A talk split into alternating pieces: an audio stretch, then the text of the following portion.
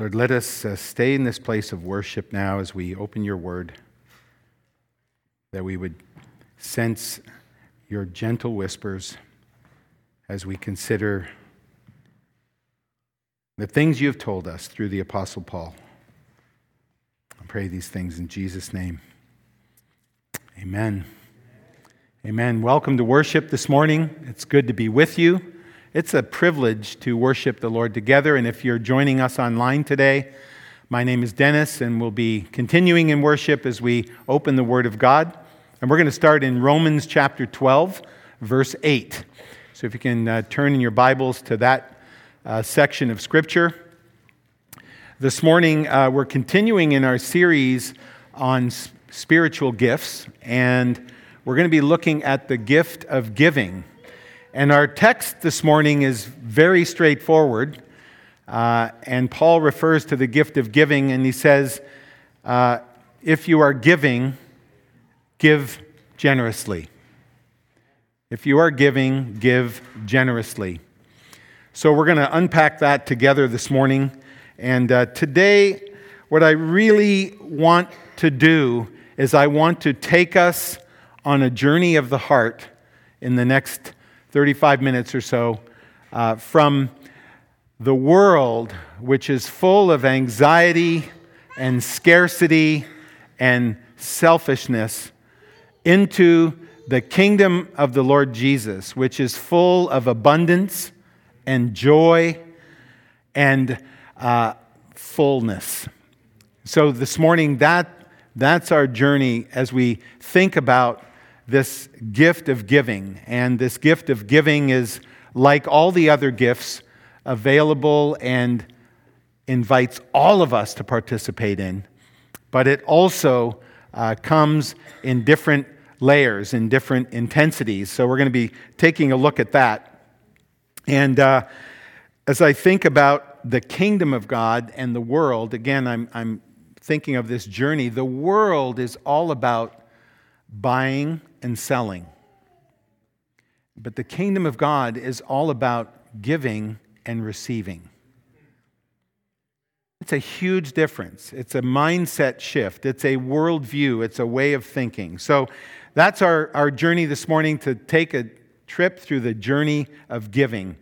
And uh, I want to just acknowledge a couple of people this morning, uh, three people specifically.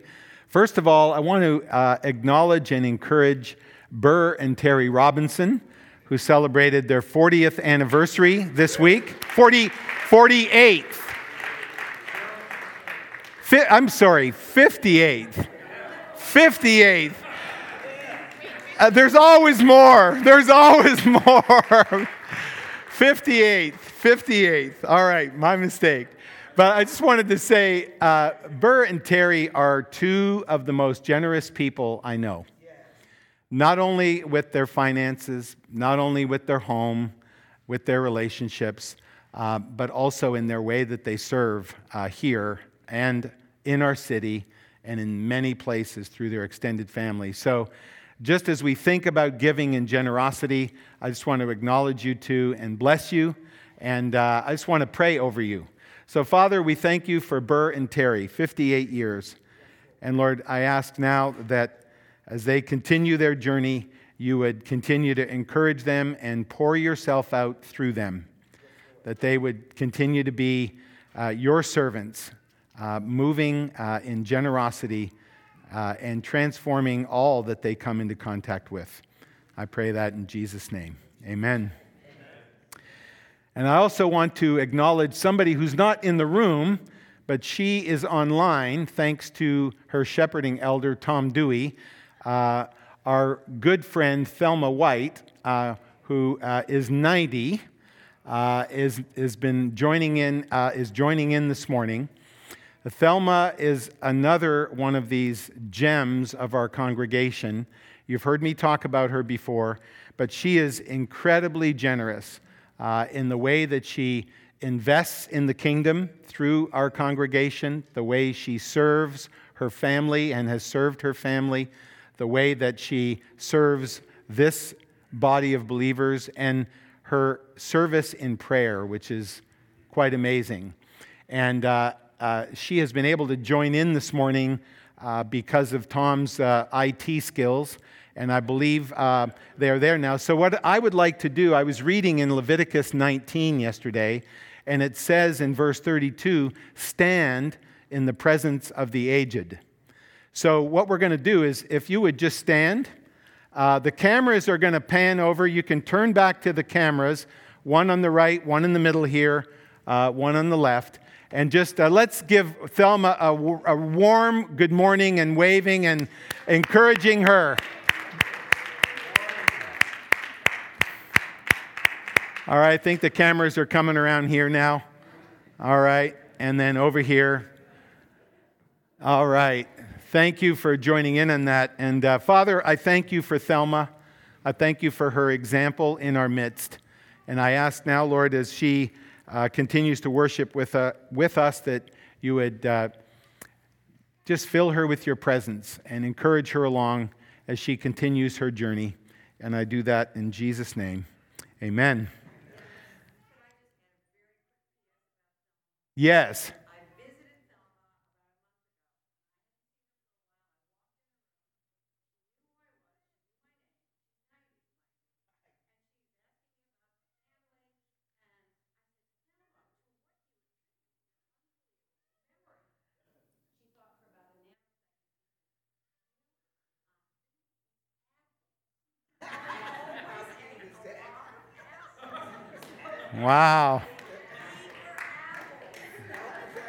All right, so Terry, for those of you who couldn't hear that, Terry Robinson just wanted to uh, recount a recent visit with Thelma. Uh, Thelma remembered her name and everything about her family and so forth, and Terry asked her the secret of her memory, and Thelma replied, and you have a wonderful accent, Thelma. I love your accent. It must be the apples. So Eat your apples, people, if you want to have a great memory. Eat your apples. All right. Okay. So uh, today's message is on Romans 12:8 is going to be in five parts. The first part, I just want to speak to the source of all the giving, which is the generosity of God.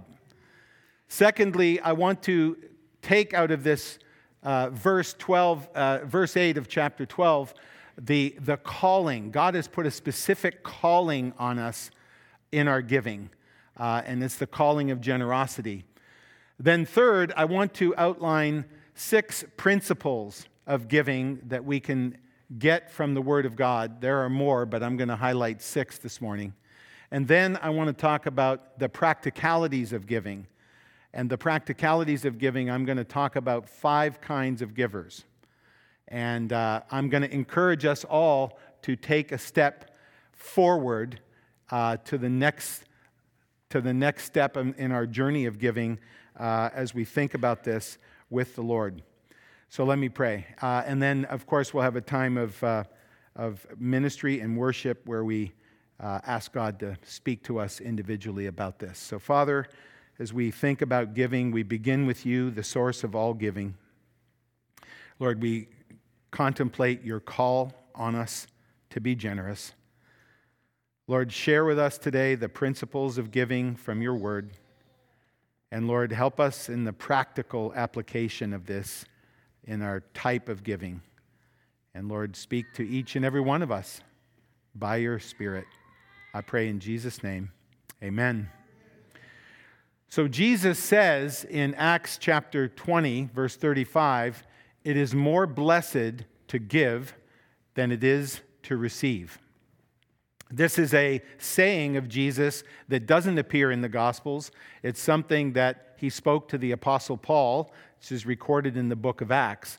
But Jesus actually lived this statement uh, in spades. And as I think about uh, the Father and the Son and the Holy Spirit, I think about the overwhelming generosity that they have modeled for us. And I just want to go back, and as we, we look at the book of Genesis all the way to Revelation, we can see that God gave us the breath of life. He gave us the very breath we're taking right now. He gave us uh, a creation to live in, a beautiful creation. Even though we've messed it up thoroughly and polluted it, it's still, we see still glimpses of the beauty of the creation. We were in uh, Myrtle Beach last week and we had these amazing sunrises uh, overlooking the beach, uh, amazing sunrises, and the, the massiveness of the ocean and just the beauty of the created order. But he also made us in his image. He gave us his image. That all the abilities we have, all the intellectual horsepower we have, all the emotions we have, all the uh, mechanical abilities we have, all these things that enable us to live and create, He gave us all of that. There's nothing that we can say, uh, I did it my way. I pulled myself up from my bootstraps because every single thing we have to work with uh, in, in living our lives has come from Him. And He gave us His Word, initially to the Jewish people and then now to the whole world. He's given us His Word, He's given us access to Himself in prayer. He has given us in these most recent days, his son, his one and only son, his very prized possession, he gave to us. Jesus came. And at the very heart of giving is John 3:16. God so loved the world that he gave his one and only son that whoever should believe in him will not perish but have eternal life. Jesus came and modeled a life of loving sacrificial giving. You think about him being born, as we studied at Christmas time, in a smelly barn and working uh, with his father in the family business, sweating, toiling, uh, knowing at all points what it was like to be tempted, and never once sinning and then going to the cross for you and me. We all have, have sinned and we sinned and we've all fallen short of the glorious standard that God set for those who would be with him in eternal life. And only Jesus closes that gap. And by just the simple act of faith and placing our trust in him, we have access to this glorious reality that all of our sin, all of our selfishness, all of our shortfall, all of our relational issues and breakdowns, all of our selfishness, everything is covered by the blood of Christ. That instead of going and receiving the punishment that we deserve, Christ took it for us at great cost to himself. Imagine him on the cross, naked, being insulted, spit on, and dying a slow asphyxiation death on the cross. Six hours of total torture. Not only that, not only that, but the enemy taunting him the whole time, and the Father turning his back on him and pouring out his wrath on him the whole time. So, total spiritual, physical, emotional, just absolute, absolute destructive punishment for you and me. If there's anyone here today who has not taken that gift from Jesus of his entire life and death and applied it and applied all that blood to their sin, I just want to encourage you today that the greatest gift of all is the gift of this imputed righteousness that we receive. When Christ takes our sin, we get his righteousness. It's the only way to please God. It's the only way to have eternal life. It's the only way to have the abundant life that Christ came to give us. But this is the giving nature of God. And not only that, when he rose from the grave on the third day, he continued to bless and encourage and challenge his disciples. He taught about his kingdom for 40 days, and then he ascended into heaven.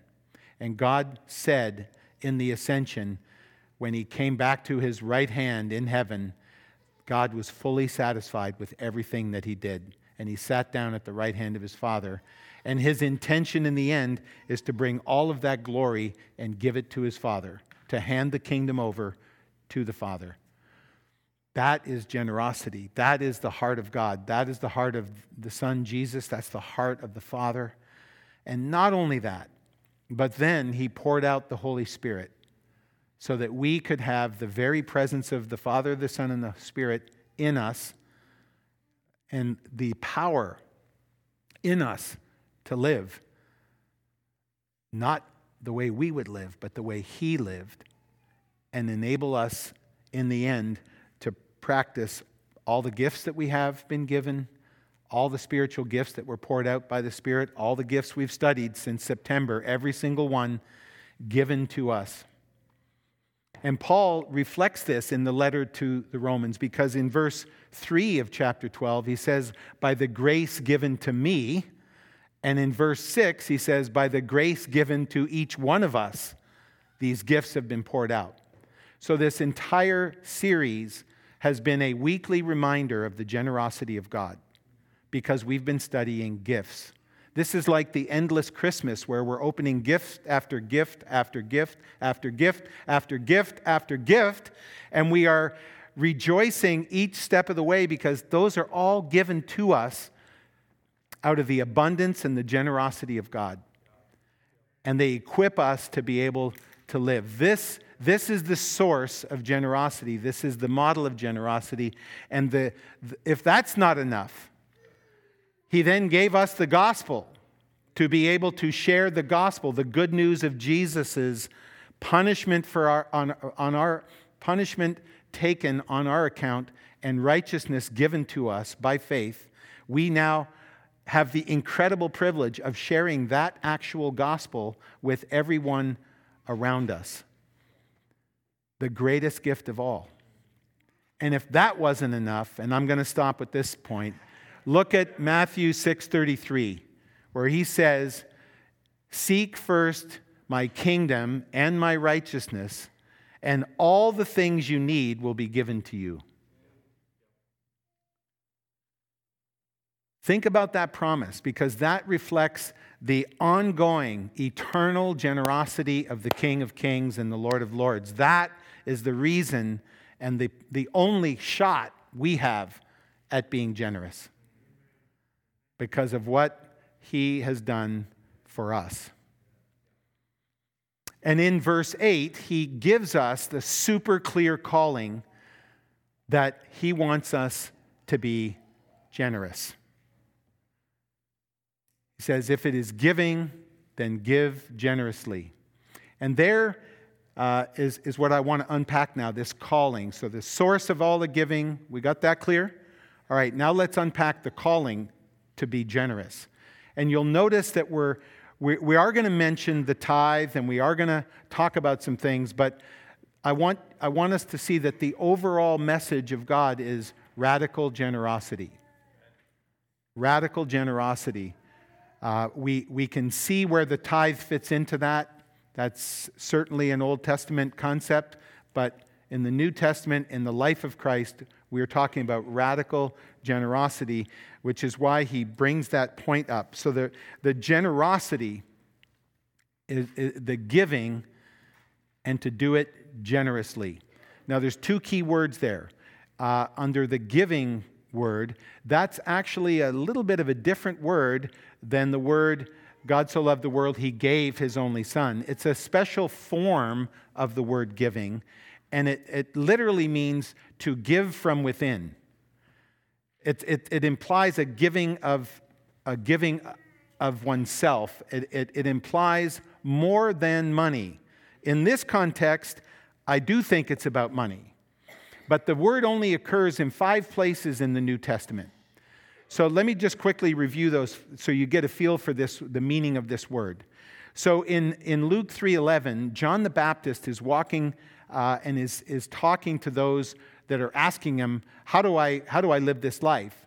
And he says, If you have an extra shirt, give it to somebody.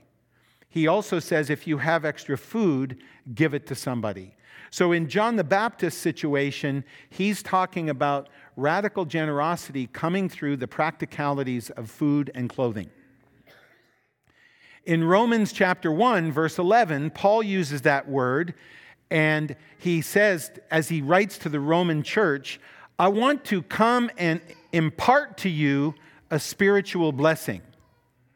So in that case, it's, it's, it refers to spiritual blessing. Then in the third place is in Romans 12:8, the text we're looking at today. The next place you see it is in Ephesians chapter 4, verse 38. Uh, is it 38? No, 28. And there, Paul is admonishing the person who has been stealing to smarten up get a job, work hard, so you have something left over to share.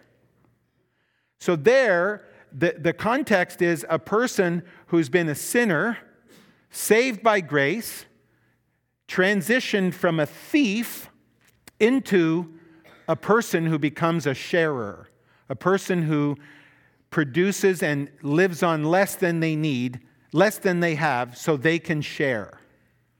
That is a, that is a really important part of this, is the deliberate lifestyle transformation that uh, organizes your life around the idea of being able to share with others.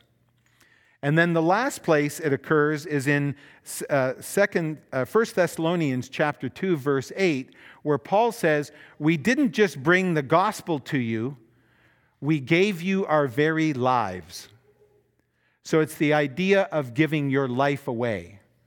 So, from all of that, I conclude that this word means our time, our treasure, our finances, and our talents, and our spiritual talents, our spiritual gifts. So that even though we look at the context of this passage and he's clearly talking about finances, and I'm going to focus a little bit on the financial giving side, I don't want us to lose the overall idea that He wants us to be like Him. He wants us to experience the joy and the power of living a life of generosity. Does that make sense? Okay, so that's the, the calling of, of giving. Now let's look at the calling of generosity, of generously. It actually is another word that appears about 10 times, and it, I'm not going to run through all of them, but it talks about the, the hand, the actual act of giving. It talks about the heart of giving, and it talks about the mind of giving. And it does it like this. In, in terms of the hand, it says, look, give. And this, by the way, this is all different translations of this verse have, have been used. Translators have looked at all different nuances. So, quickly, liberally, richly, and generously. So that, that's the, the, the, the hand of the gift. Like, let's be generous. Uh, you know, God talks about, Jesus talks about in Luke 6 about uh, a measure that's overflowing and shaken and put in your lap. Like, you know, when Boaz gives Ruth six uh, ephahs of barley to bring home to her mother in law, and she's literally holding her veil out. We're talking about 36 pounds of, of barley that's a generous measure. That's, that's, what, that's the context of what he's talking about here. Then the heart. The heart is that it would be sincere, that it would be uh, cheerful and willing. You know, we, we get the word sincere, it literally means without wax. In the old days, if a pot was cracked, they'd put some wax on it and cover over it. And it would be fine until it got hot out and then the wax would melt. Sincere means without wax. No, no fanfare, no, you know, Jesus talks about the, the, the Pharisees and how they give with great fanfare. No, no, no, no, no. It's sincere, cheerful, willing. And then the mind, the giving is freely. Freely you have received, freely give, simply, and no strings attached. And that is the, the, the compound meaning of that word haplotes. So you're giving, You're giving from yourself of your time, talent, and treasure, and you're doing it generously in your hands, in your mind, and in your heart. So that's the call to us of, of generous uh, giving. And, you know, the call is to be ready at all times to give what I tell you to give. So that comes back to the ongoing conversation with God, not only about our giving, but about everything, and being ready to hear the call of God on our lives. That's the call to the giver. Now, let's go to part three, which is let's talk about some principles of giving that we find in other parts of the scripture as we look, you know, just one short little verse, we need to get some flavor for, okay, what, what are the principles of giving? And I'm going to share six. There are more, but I'm going to share six. Number one, Psalm 24, verse 1, right? The earth and everything in it belongs to the Lord. So the first principle of giving is it's actually everything we have isn't ours, it's His. It belongs to Him. For 70 or 80 or 90 years, we get to steward some clothing, some money, some housing, some children, uh, and then we're gone. And in the meantime, it all belongs to Him. You know, uh, wh- what did Jesus say on that coin? You know, get, who's on here? Caesar. Okay, well, give to Caesar what is Caesar's, but give to God what is God's. What is God? The God is the everybody who bears His image belongs to Him. So everyone belongs to him, everything belongs to him, it's all his, and even Caesar is a temporary steward. So that's principle number one. And that's really important when we come to the end of the service. We're going to be acknowledging that reality, but I'm going to have you put everything on the altar as an exercise so that you understand yes, this is all God's. All right? So that's first principle. Second principle is you can't outgive God. In Malachi 3:10, uh, the, the prophet says on behalf of the Lord, Bring the whole tithe into the storehouse, that there may be food in my house. Test me in this, says the Lord Almighty, and see if I will not throw open the floodgates of heaven and pour out so much blessing that there will not be room enough to store it.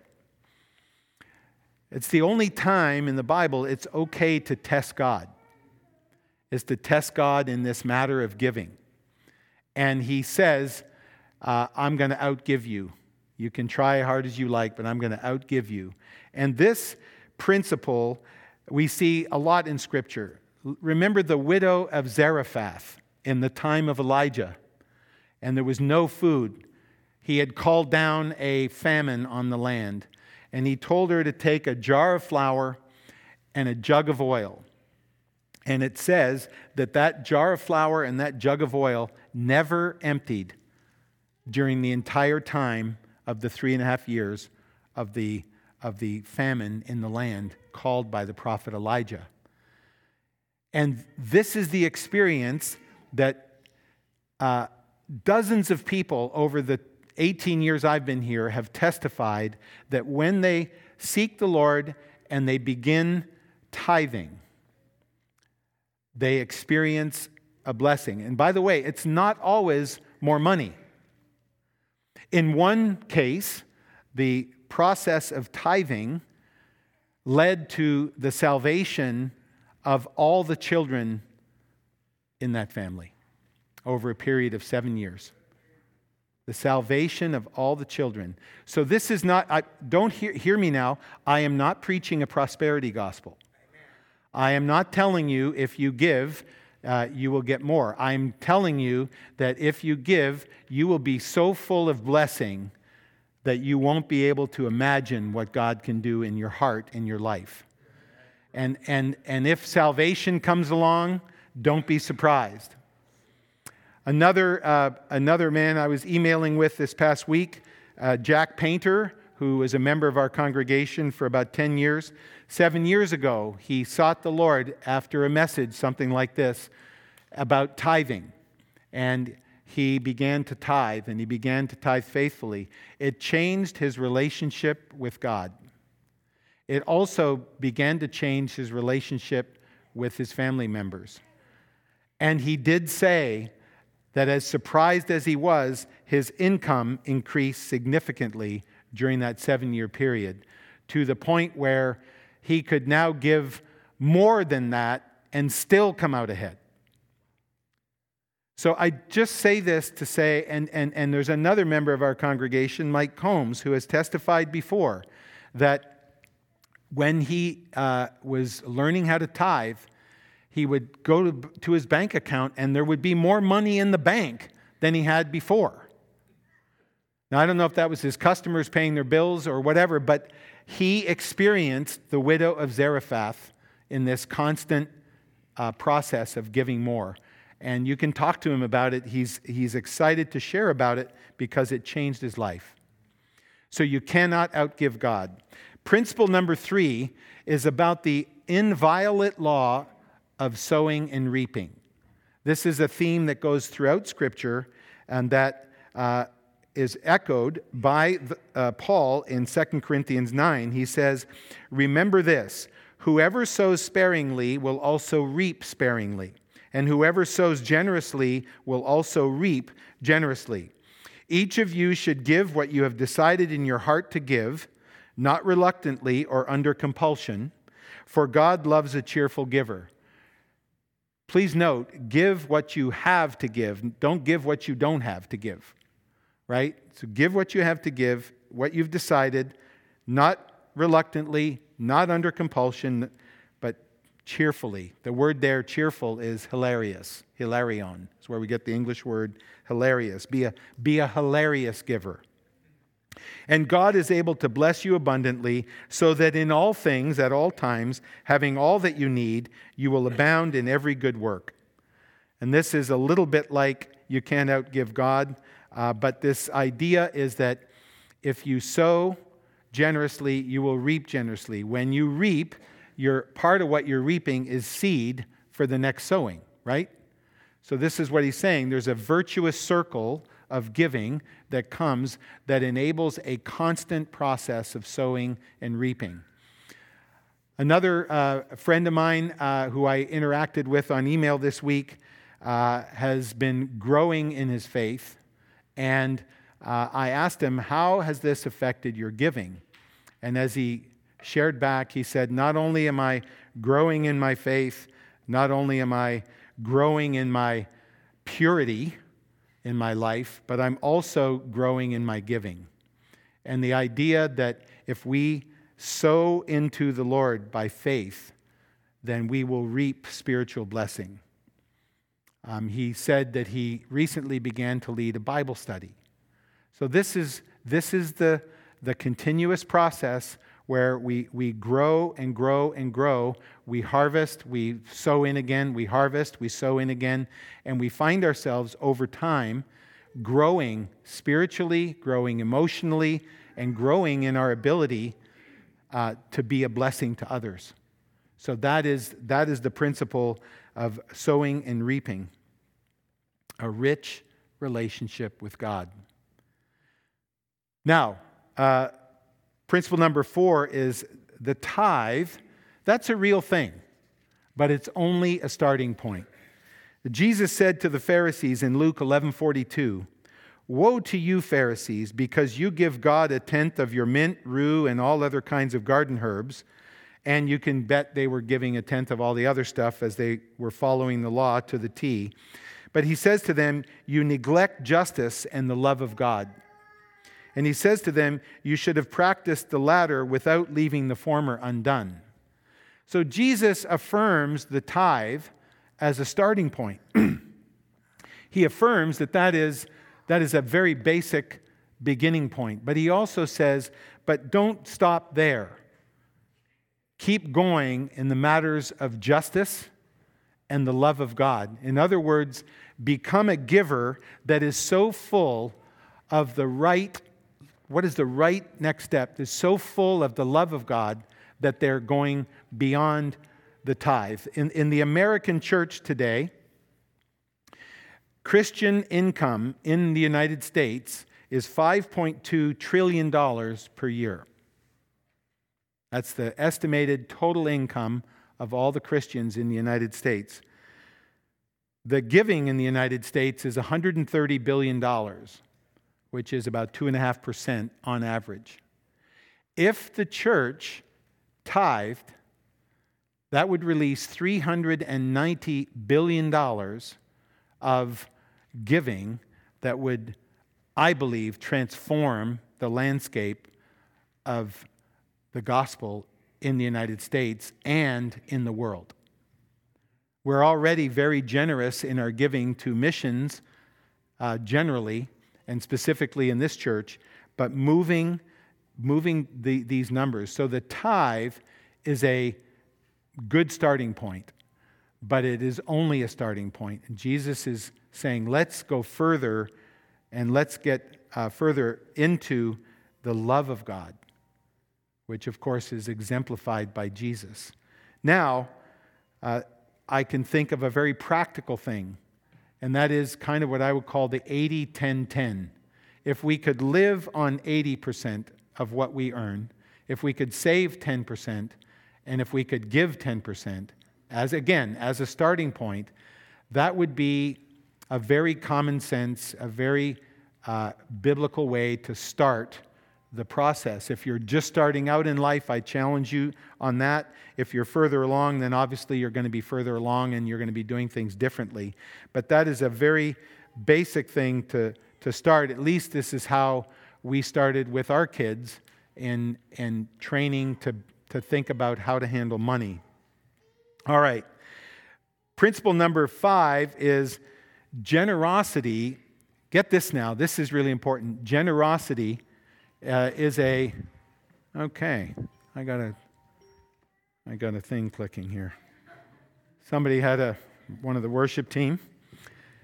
So, principle number five is generosity is an antidote for fear. Antidote for fear. Let me prove that to you. Let me prove that to you. If you are all worried about money, we're anxious about anything almost, generosity will fix that. Here's what the psalmist says in Psalm 112 Good will come to those who are generous and lend freely, who conduct their affairs with justice. Surely the righteous will never be shaken, they will be remembered forever. They will have no fear of bad news. Their hearts are steadfast, trusting in the Lord. Their hearts are secure they will, nev- they will have no fear. In the end, they will look in triumph on their foes. They have freely scattered their gifts to the poor. Their righteousness endures forever. Their horn will be lifted high in honor. And earlier in the psalm, it says, Their children will be mighty in the land. The generation of the upright will be blessed. Wealth and riches are in their houses, and their righteousness endures forever. And remember, when we think about wealth, we're talking about a lot of things. We're talking about relational wealth. We're talking about intellectual wealth. We're talking about, of course, financial wealth, spiritual wealth. We're talking about this fullness that comes. So, generosity is an antidote for fear. The testimony I want to bring here is from uh, Renee Lockie, and she's a gynecologist and obstetrician um, who currently works in Colorado. But several years ago, she was running, and this is when God talks to her. She was running, and she heard the Lord say to her, Work like a doctor, live like a nurse. So she went and researched it, and sure enough, the average salary of an OBGYN back in, at this time was $280,000 a year and the average salary of a nurse was $70,000 a year. So this lady, for the last 11 years, has been living on 25% of her income and giving the rest to Christian mission and Christian uh, advancements in the gospel. So this, this is a, a, a person who has moved into a, a generosity that not everybody can do, but she felt called from the Lord. And that's why it's so important to listen to God, to do what He wants us to do. This is not a formula, this is not something you're going to hear from the front. This is something you're going to hear from the Lord. And, and so her story is amazing. Uh, and the joy that she has and the testimony she has is incredible. And also, I want to mention one other example, and it is uh, from two men, Leonard Dober and David Nitschmann. On October 8th of 1732, having been part of the Moravian community, uh, they left and sailed out of Copenhagen for the Dutch West Indies. And they basically they, they tried to sell themselves into slavery so they could preach the gospel to the slaves of these, of these uh, islands in the Caribbean. But they, they, no one would let a white person sell themselves into slavery. So one was a potter and the other one was a carpenter, and they went. And they went and preached the gospel. And as they were leaving the port at Copenhagen, they yelled out to their families that the Lamb would receive the full reward of his suffering. And they gave their lives to the gospel enterprise, to bring the gospel. Fast forward, they became bishops in the Moravian church after a couple of decades over there, and they, they had 13,000 baptisms, these two guys, before any other missionaries came to the West Indies. 1732. And this was all fueled by the Moravians' prayer.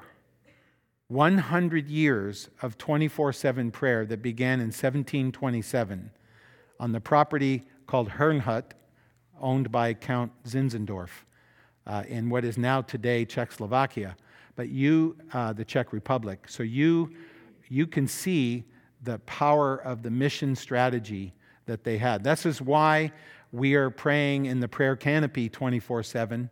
And this is why we are in the missions business that we're in, because we also want to be an outpost of mission driven activity uh, for the kingdom. And then finally, uh, principle number six I just want you to remember your account in heaven.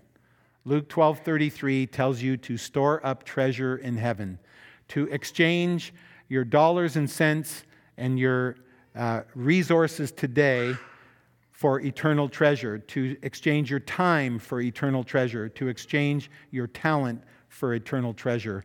And that is, that is the sixth uh, principle that I want us to keep in mind for eternity. And now let's get practical as we kind of come to a close. There are uh, a lot of ways to look at this, but I've come up with five types of givers and uh, some of these may resonate with you. The first is the constrained giver. The constrained giver, uh, first of all, may not have surrendered their lives to Jesus Christ and may not have the sense of inner joy of what he's done for them, and th- therefore are not seeing the value of this generosity. But they also may be so far in debt from other choices that they can't give. In those cases, um, they're constrained. They would like to give, but they can't give. This is why we have a ministry here of uh, elders who counsel and do, uh, do financial, uh, biblical financial counseling to enable people to make some choices and to get in a place to give. If that's you, uh, then I encourage you to check in at the Connect desk, ask for a financial counseling appointment. But we also may have people who are constrained uh, because they actually need help. They actually need help. And here I want to speak clearly to those who are in need. Of course, when you're in need, you're not going to be in a position to give. But I also don't want that to stop you, or, or I want you to put aside any pride and ask for help. We have helped families. Uh, this is part of allowing all the other givers to give. If you make your need known, if you make your need known, don't let pride get in the way. And lastly, there are those who are not giving because they don't think the amount they could give would matter. And if that's you today, I want to encourage you that every single penny, looking at the story of the widow and her two mite, every single penny that you put in makes you a faithful giver participating in what God is doing in the kingdom. It is your share. If you don't give because you don't have faith that it will matter to you or to the total church, then you're missing, the enemy is fooling you into this idea of comparing yourself. If you're not giving, and, and, and it's because, ah, I mean, I can give 10 bucks a week, give 10 bucks a week. Because that is your faith gift, that's your stake in what God's doing. And you get to fully participate in everything God's doing if you will just give and make it, make it your start that you are no longer constrained by that, that stinking thinking that your small amount won't make a difference. Because as you give by faith, the church is changed and you are changed. So that's the first kind of giving. The second kind is the compassionate giver. The compassionate giver operates out of the heart and they see whether it's the Afghani church or the Haitian church or uh, the, the, the kids uh, that are uh, being served at Casa Hogar Mama Polita, you feel it here. And you say, I'm going to give towards that. That's great. That's often a starting point because you're now starting to resonate in the heart. You're now starting to, to recognize, and that, that is a great way to start.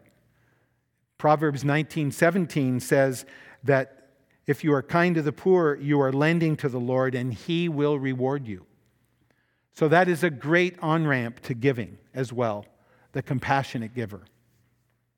Then the, the next uh, type of giver, I'm going to call it the consistent giver. This is the person who obeys 1 Corinthians 16, verse 2. At the start of every week, set aside how much you're going to give. And oftentimes, the consistent giver is for the first time in their life saying, I'm going to make this a regular part of my budget. And it may not be as much as they want it to be eventually, but it's a step down the road.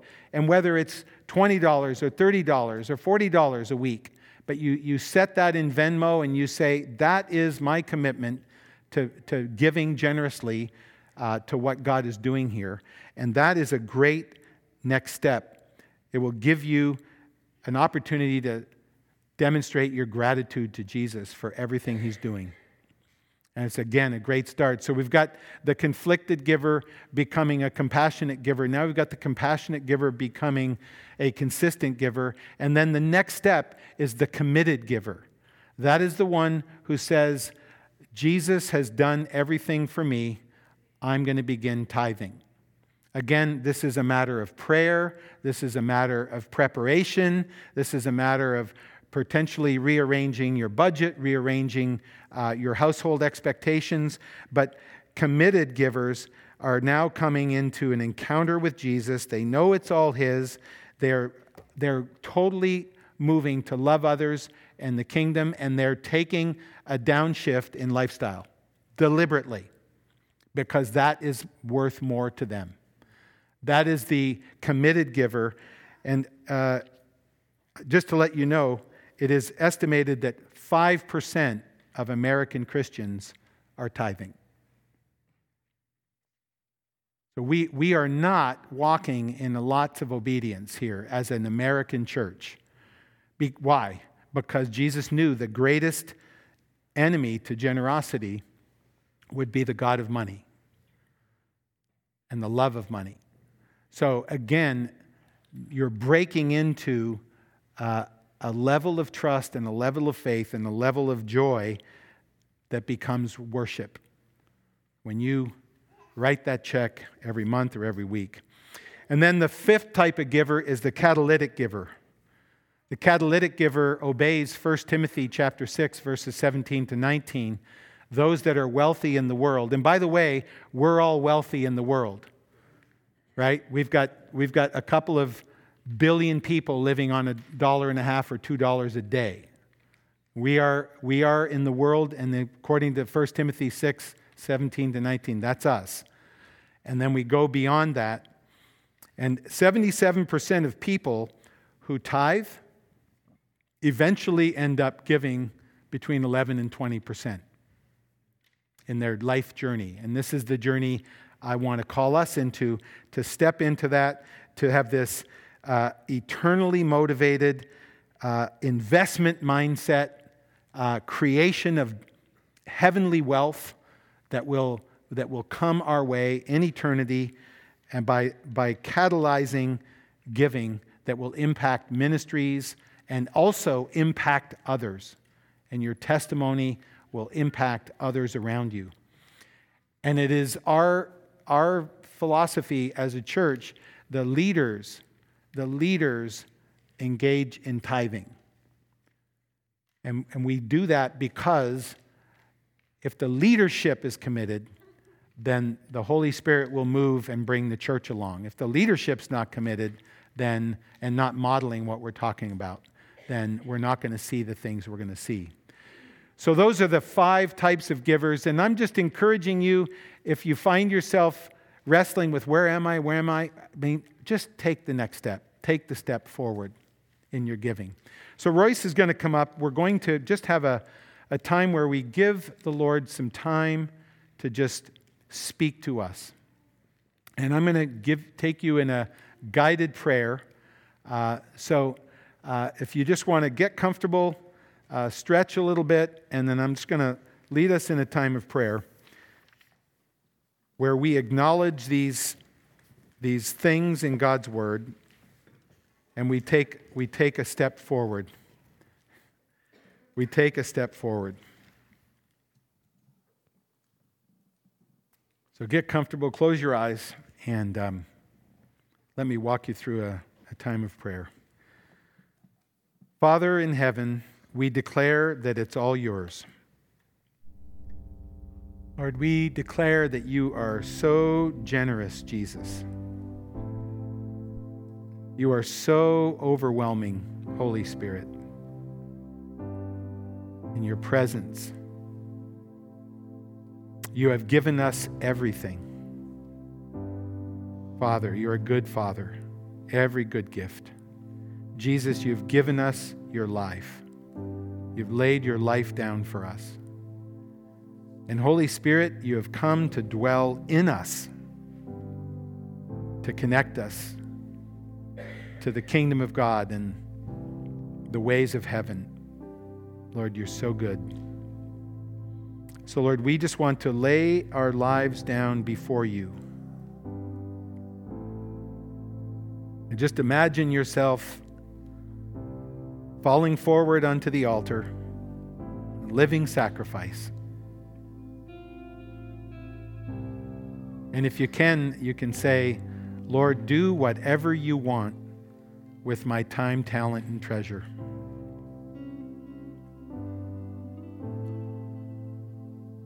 And in your mind's eye, imagine placing all of your earthly resources on the altar. Everything you've got home, bank account, savings account, investments account, boats lake houses, cottages, whatever. Put it all up there on the altar. This is your statement to the Lord that these all belong to Him, all of it.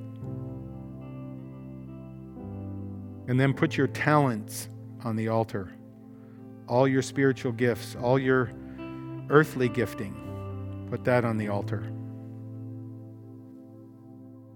And then put your time as you touch your watch, just put all your time, whatever time you have left on this earth, put that on the altar. Thank you, Jesus. And now, Father, Son, Holy Spirit, we invite you to speak to each and every one of us.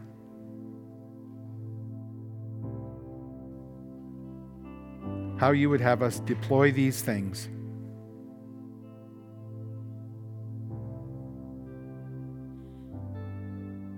do these things.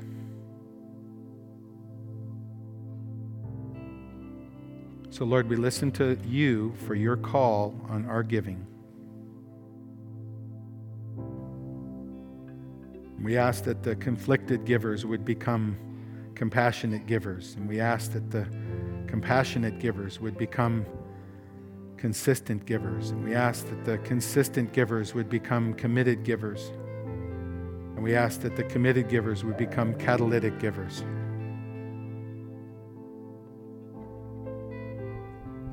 Have your way, Lord.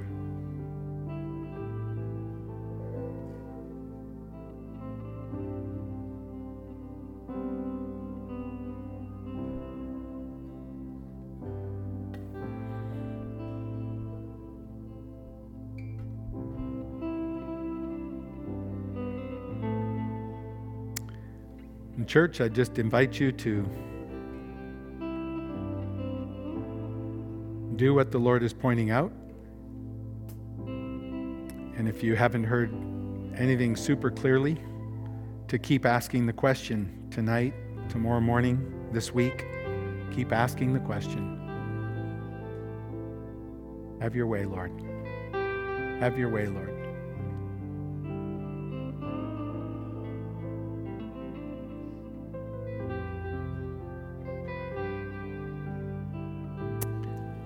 Go ahead and stand, everyone.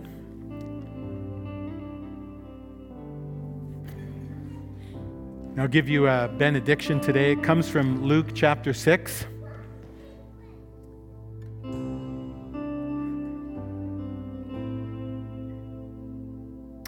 Jesus said, The measure you use to give will be the measure that you receive.